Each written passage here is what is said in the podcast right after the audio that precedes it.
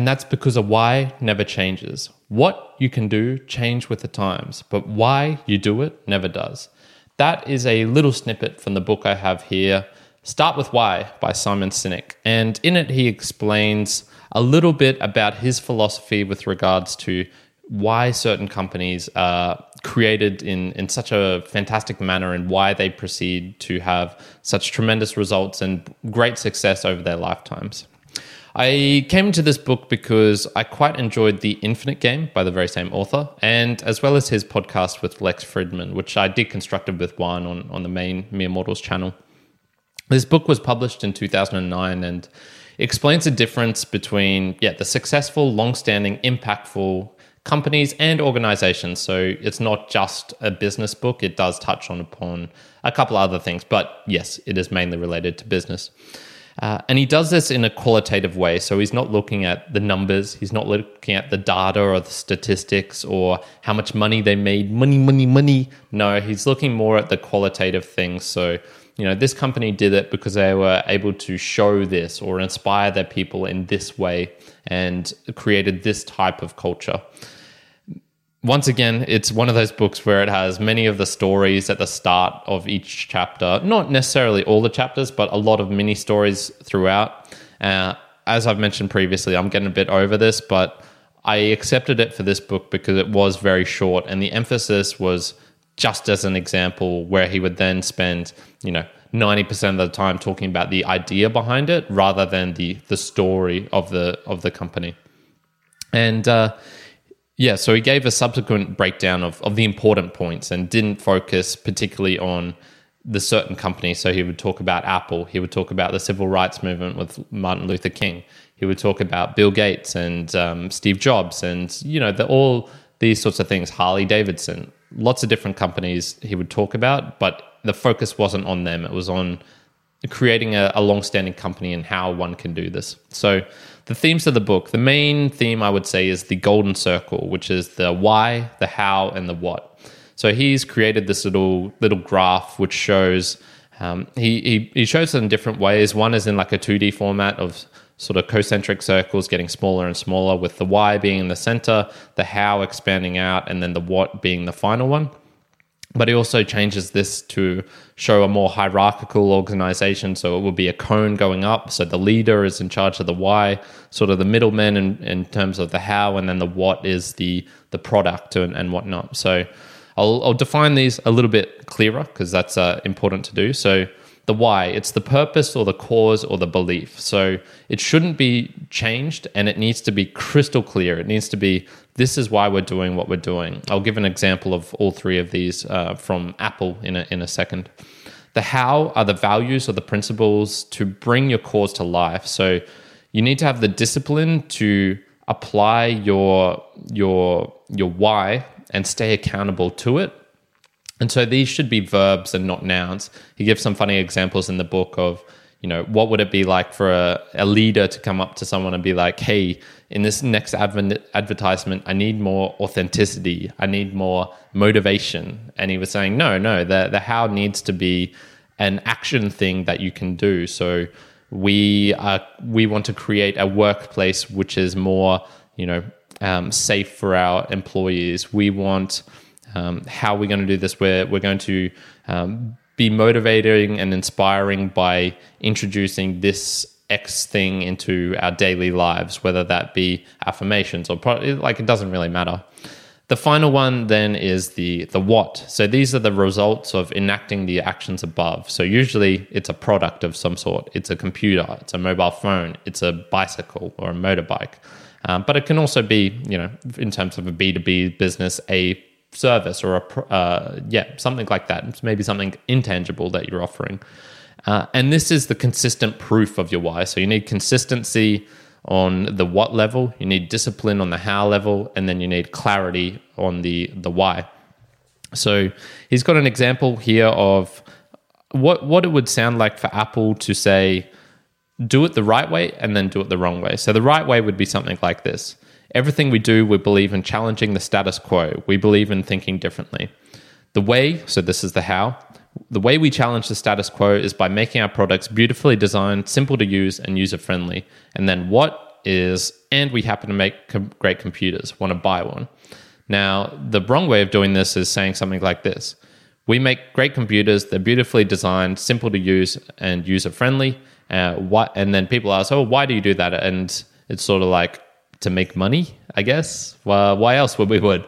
So he was sort of saying the the difference between companies that stay a long time that create good workplaces and they're not infallible like not all of these companies are the ethically most sublime but the ones who are doing better in general have their why they're very focused on their why and then everything flows from that whereas the other way is is is acceptable but it's not as great and so this gets into the second point the emphasis so starting with your why is important and he says it's totally possible to go the other way. And in fact, most companies do. Most companies say, this is our product. This is, uh, yeah, this is our product. Look at this beautiful, shiny thing. It's got these X components that make it the fastest, most quickest on the market. We beat our competitors by doing this. Uh, but it doesn't talk a little, you know, they, and then they might slightly talk about the how. So, how we did about this is by creating a awesome workplace for people to come work out. But then it's the why, and the why gets lost, and it's not clear. It's fuzzy, and it's it's it's hard to define. And it is what knowing why you're doing something is very hard to de, to define. You can see this in in your day to day life. You might be doing tons of things where you're like, hmm, why am I actually doing that? I'm, I'm not really sure. So he also then talks a lot about okay with the why, it's it's it's all nice to have your why. I want to um, inspire people to do this. I want to create this sort of thing. In I want to uh, make sure there are more entrepreneurs in the world because I believe having more entrepreneurs in the world makes the world a better place. That sort of thing.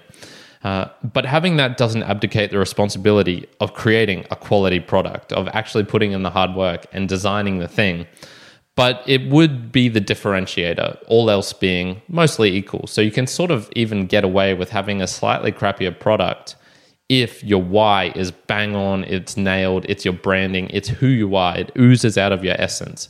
And he's talking about this in terms of a company, in terms of organizations, but I think you can do this as an individual as well. I, while reading this, I was applying all of this and thinking, how could this apply to me? I don't have you know an employee uh, employees. I I don't actually want to be a leader. That's not something that interests me.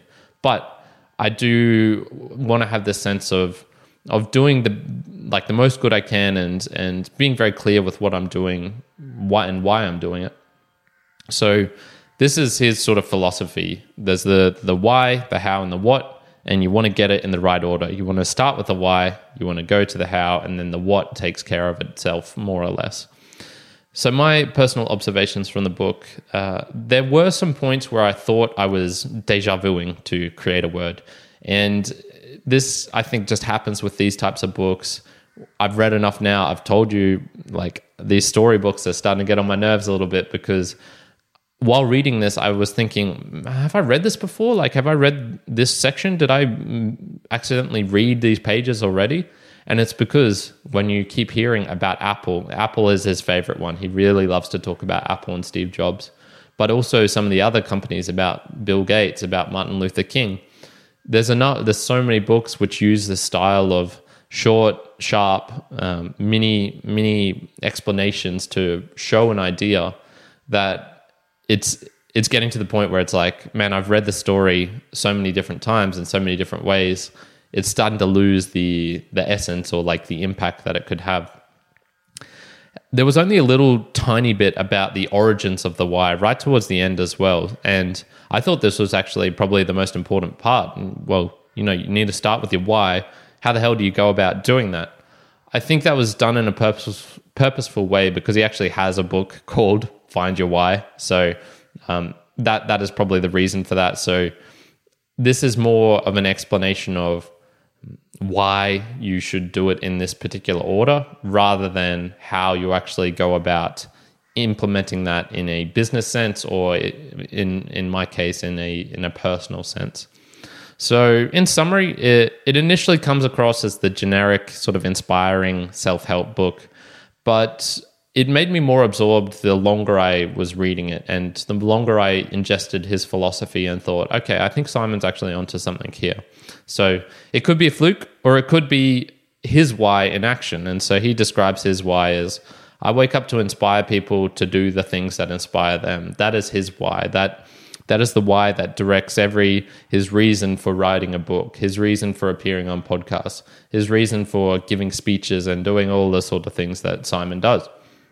And uh, you know, I think that that comes across. I've seen him in across a, you know a couple of different mediums now, in book form, in speech form, in conversational form, and I, and I, every time I've I've come away with the feeling like, yeah, I think this guy is really following true to what he's saying that the the advice he's giving to other people. So uh, it can be a tad confusing the book with all the the whys, the whats, the hows, um, but I found it tremendously insightful. So I'm giving the book Start with Why by Simon Sinek a tentative 8 out of 10 and it's tentative because the problem with self-help books and these sort of inspirational books is they can give you this momentary, you know, lasting for a week sort of yeah, hi, let's do it. Let's go out. Let's do it.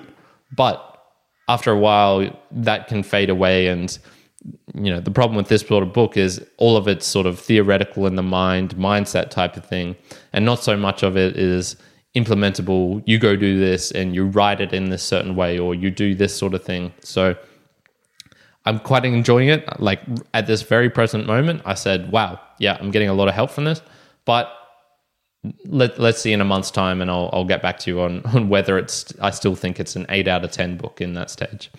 So what's something pragmatic I'm going to take from it? Well, I'm already trying to implement his golden circle into my life. So um, I feel I'm lacking a little bit the clarity of the why. I know the what I'm doing. I'm creating podcasts. I'm doing you know things with my family. I'm focusing on these sort of things. How I'm doing it. So uh, I'm doing that by you know connecting ideas that I read across in different books. I'm ha- doing that by having deep conversations with a light-hearted touch with my friend Juan.